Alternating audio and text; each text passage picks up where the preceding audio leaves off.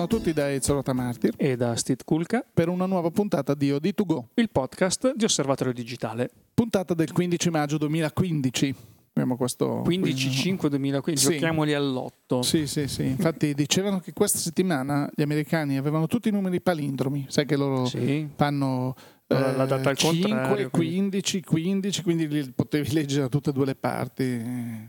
Che belle cose. Comunque. Eh, come l'8888, sì. in Asia si sono sposati non so quanti perché l'8 è il numero fortunato. fortunato esatto, mm, quindi mm, mm. facevano... Ma eh, siamo un podcast di lottologia e numerologia o un podcast di fotografia? Eh Mi beh, viene questo dubbio. Infatti. Diciamo che siamo un, eh, tutto, noi parliamo di tutto. Parliamo di tutto, ma parliamo, parliamo di soprattutto tutto. di fotografia. Dai. Sì, mm? beh, potremmo parlare anche Questa di cibo, eh, potremmo parlare, visto le expo, visto che così questi sei mesi dovremmo dedicarli. Fotografia e cibo.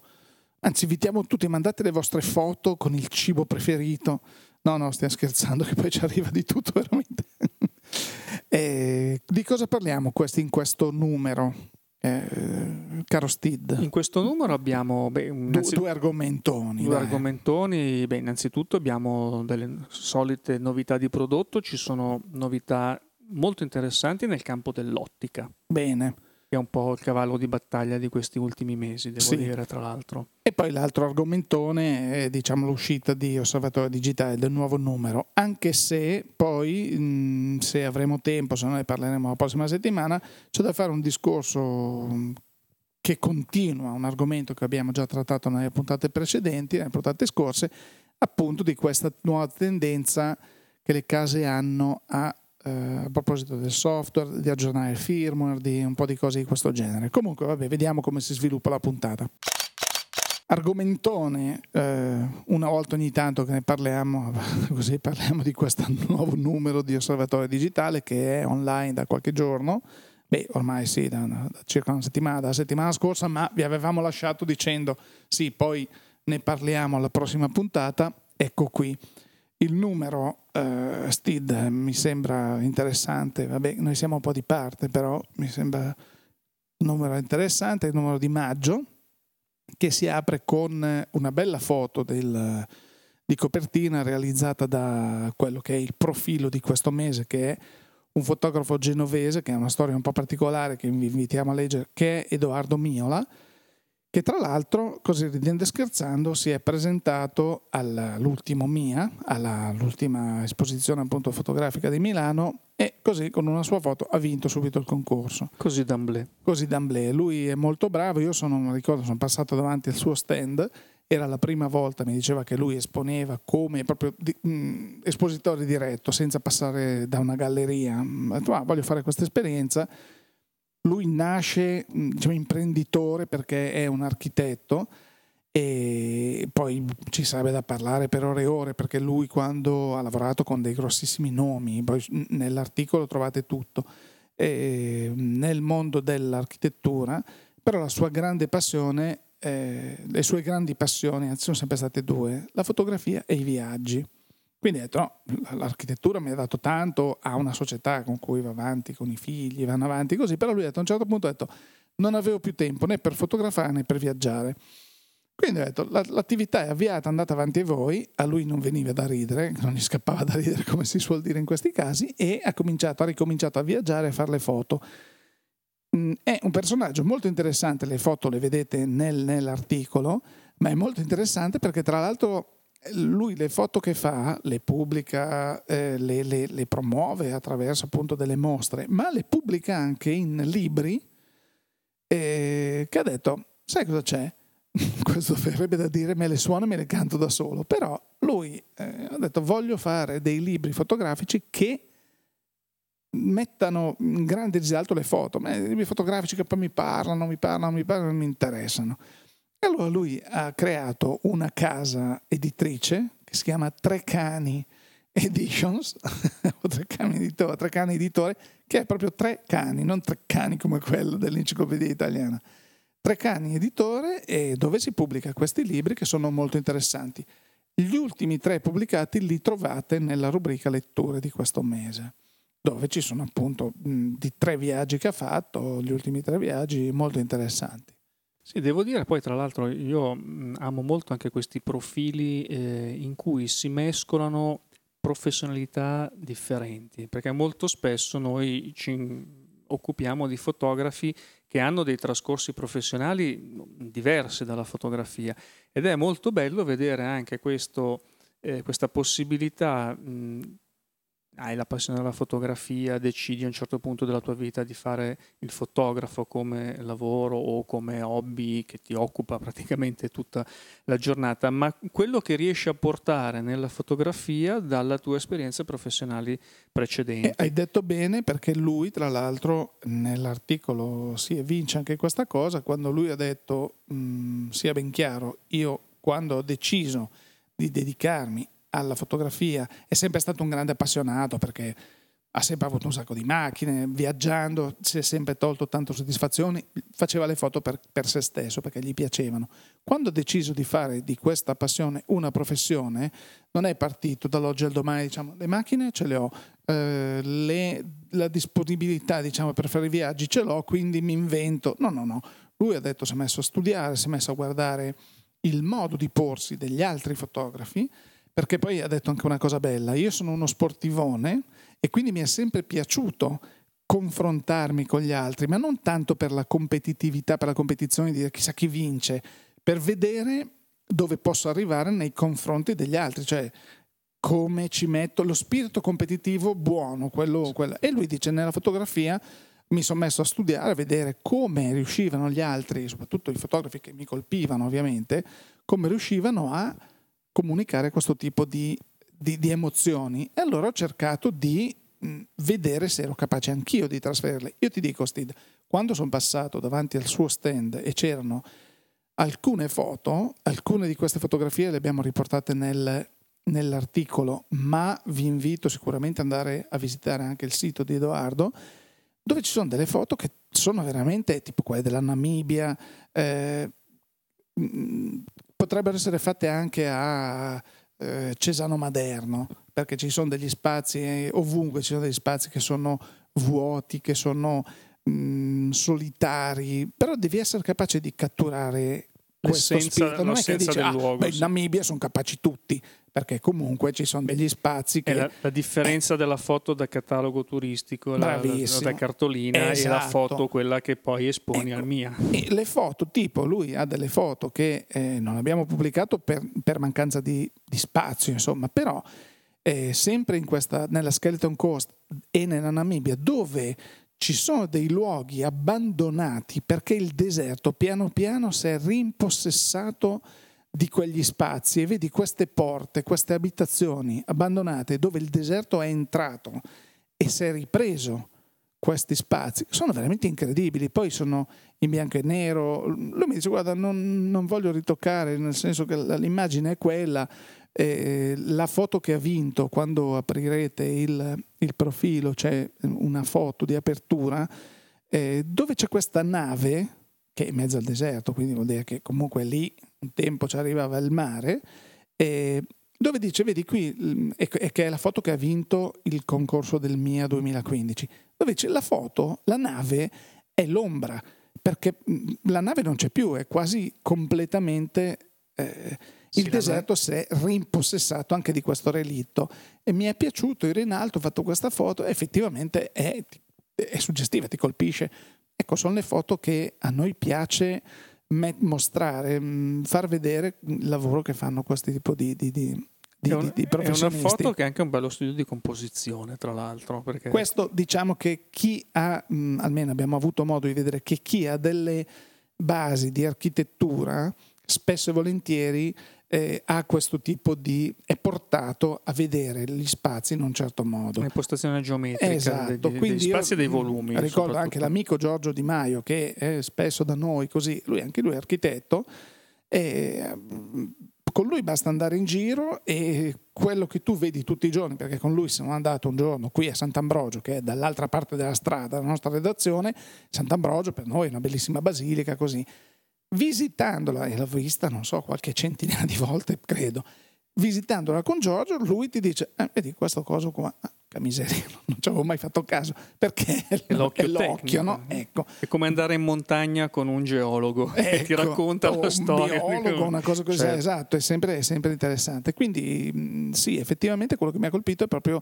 l'emozione che riesce a dare questo tipo di fotografia. E devo dire che lo studio del, dei lavori eh, degli altri eh, è effettivamente uno dei modi migliori per poter eh, sviluppare le proprie capacità. Guarda, io mi ricordo a, livello così di aneddoto, negli anni 90 eh, mi era stato eh, fatto vedere questo modo per chi si occupava di cinema, di video, eh, per capire quali fossero i ritmi che venivano dati dai registi ai loro film, ai loro lavori, proprio i ritmi dell'azione.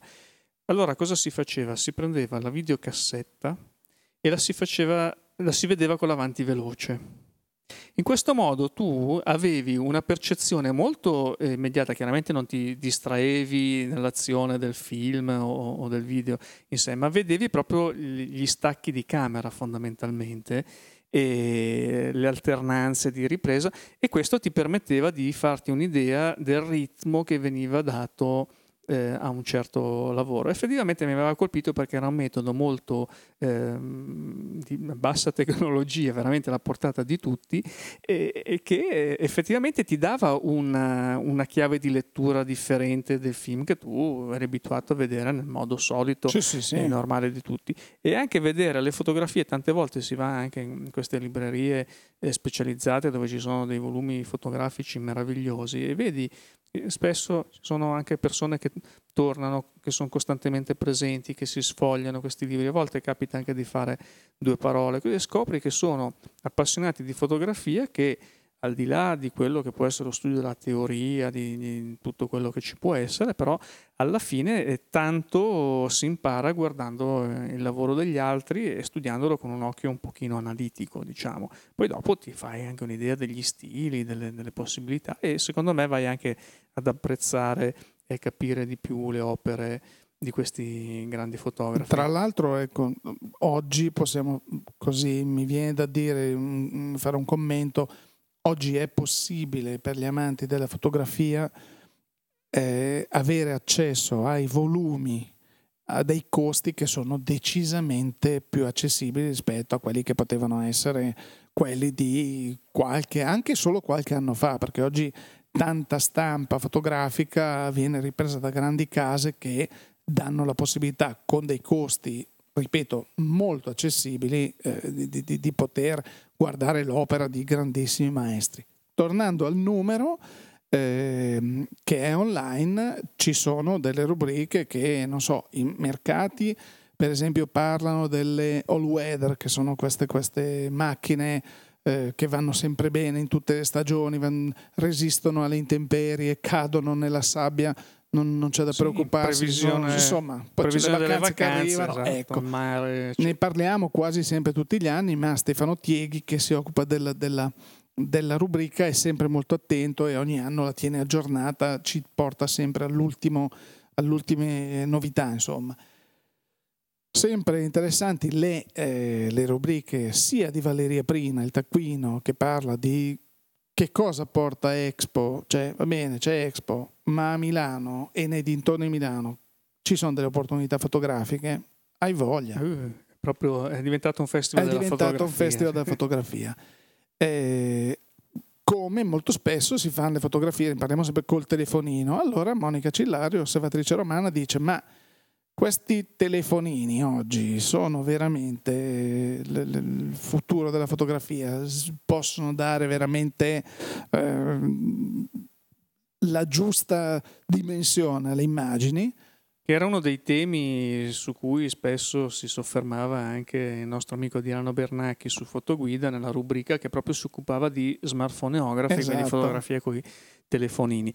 E tra l'altro in questo articolo di Monica devo dire mi è piaciuto anche molto il parallelo che lei fa con eh, le macchine fotografiche Kodak, quelle, sì. la, la, prima democratizzazione eh sì, sì, della, sì, della, che, della che fotografia. abbiamo avuto Quindi ci sono eh, queste curiosità storiche che effettivamente rendono ancora più interessante un articolo che come sempre lascia materiale per eh, riflessioni che si possono poi portare avanti anche dopo la lettura del numero.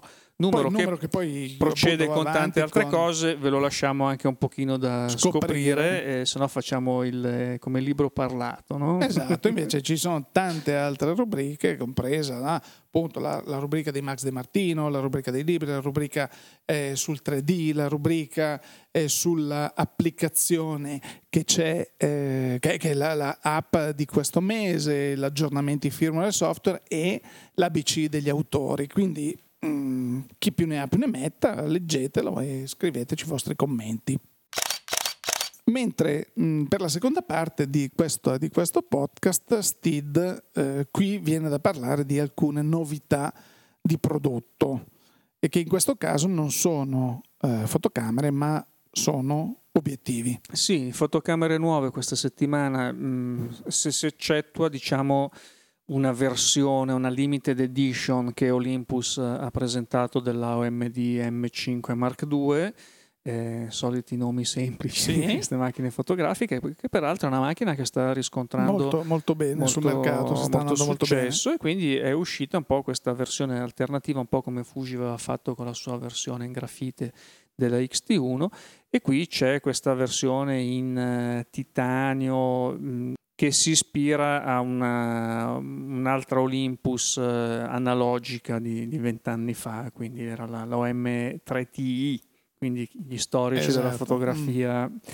Eh, se la ricorderanno. Se la ricorderanno. E, così come un, eh, diciamo, non è una novità di prodotto, ma è eh, comunque interessante perché tanti non aspettavano altro eh, questo annuncio, c'è un grosso retailer americano che è BH che ha eh, deciso di fare un regalo ai numerosi appassionati delle Hasselblad Lunar portando il prezzo da 7.000 dollari a 1.500. Qualcosa meno. Anche. Qualcosina meno, un piccolo sconto fedeltà per gli amici, quindi anche voi oggi potete comprare la vostra comprare. Sony NX7 mascherata da esatto, Hasselblad? Col kit 1855 quindi la NX7 costa 500 dollari oggi è questo oggi, il prezzo. quindi a 1500 quindi sono diciamo anziché comprarvi una Hasselblad Luna ne potete comprare quattro e mezzo esatto esatto affrettatevi esatto, perché già sono in back order eh, ho visto eh, c'è stato questo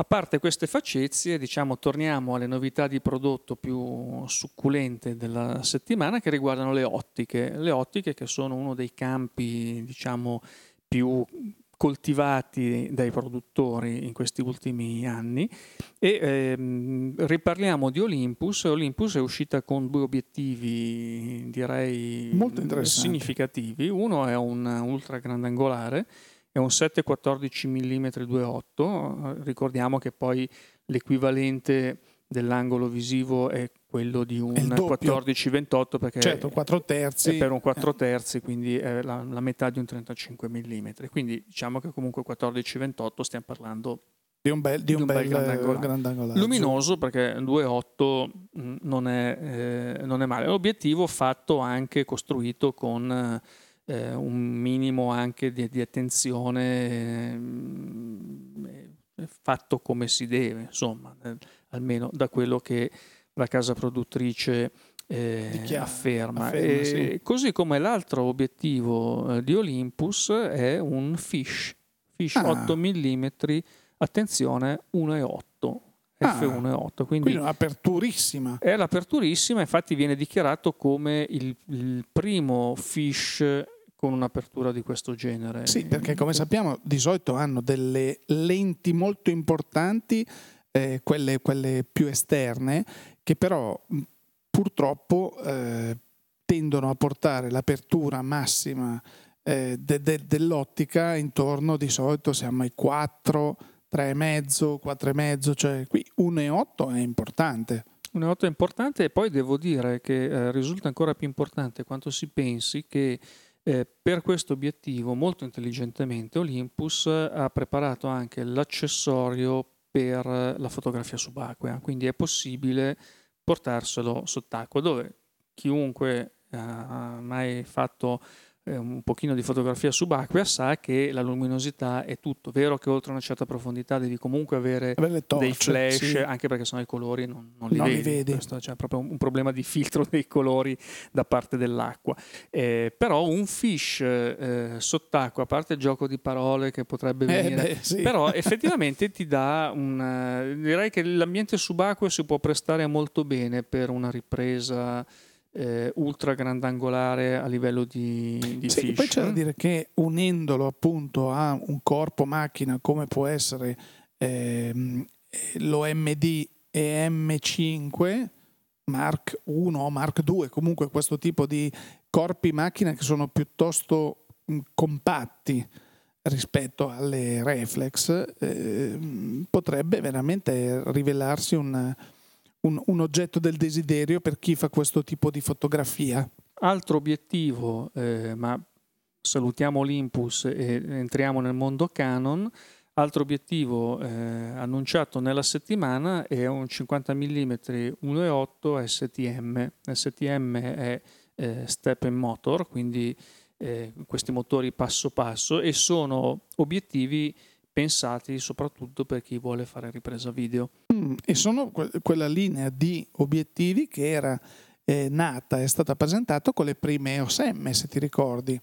Perché sì. erano appunto c'era il 20 mm, c'era il 40 mm ed erano molto compatti e questo, questa linea STM appunto che aveva questi motori particolari eh, c'è questo 50 mm come un nuovo 50 mm 1.8 c'è già e invece è di tutt'altra natura. Sì, proprio perché con questo, con questo, motore supporta anche la funzione Movie Servo AF per la gestione dell'autofocus in fase di ripresa video, che è uno dei diciamo, punti critici eh sì, eh sì. della, di questa disciplina e anche questo è un obiettivo che dovrebbe essere proposto sotto i 200 euro, 190 euro e quindi una bella prime lens, come si dice, perché 50 mm è una lente certo. ha una focale che ha certo. il suo certo. perché. E... Sì, che tra l'altro poi eh, adesso anche la, il 50 mm normale, le F, eh, anche l'1.8 ha, riscuote grande successo di pubblico perché è un'ottica che dà grande soddisfazione anche sui ritratti perché è molto ben definita, molto ben incisa e costa veramente poco. Sì, poi tra Quindi, l'altro su una macchina con sensore APS-C il 50 mm diventa 75 che è la focale perfetta, perfetta per, per, i ritratti, ritratti. esatto. Tra l'altro poi con delle aperture 1.8 si arriva anche ad avere dei bokeh e de- degli, delle sfocature di sfondo importanti, quindi direi senz'altro sono obiettivi che andrebbero sempre tenuti eh, nella cioè, propria corrente, non dovrebbero mai mancare. Avere, esatto.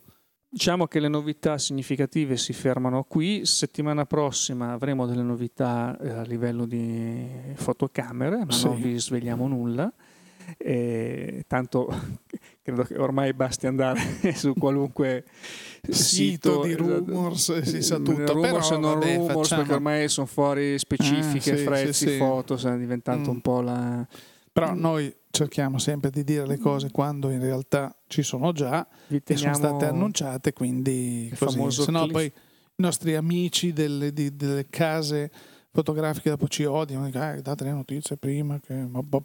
Allora non diamo niente, non diciamo, non nulla. diciamo nulla. Lasciamo il cliffhanger come esatto. si fa esatto. nelle, nelle serie televisive esatto, per farvi esatto, esatto. la settimana prossima. Eh, eh, molto bene. Molto bene. Mm, Ezio, avevamo anche volendo, mh, mm, avevamo detto forse avremmo parlato ancora di qualcosa che ci è stato chiesto mm, dopo che avevamo nelle scorse settimane ci eravamo soffermati su questa tendenza dalle case fotografiche a, rinnovare la, la, vita utile delle proprie macchine con aggiornamenti al firmware di tipo importante, quindi non semplicemente di sistemazione di eventuali bug, ma proprio firmware che aggiungono nuove funzionalità o sì, sì. cambiano significativamente le, le caratteristiche eh, della macchina mh, mm, fino a quel momento e ci è stato chiesto perché le case fotografiche hanno, possono avere interesse a fare questo anziché far uscire nuove macchine, soprattutto in un momento come questo dove tutti lamentano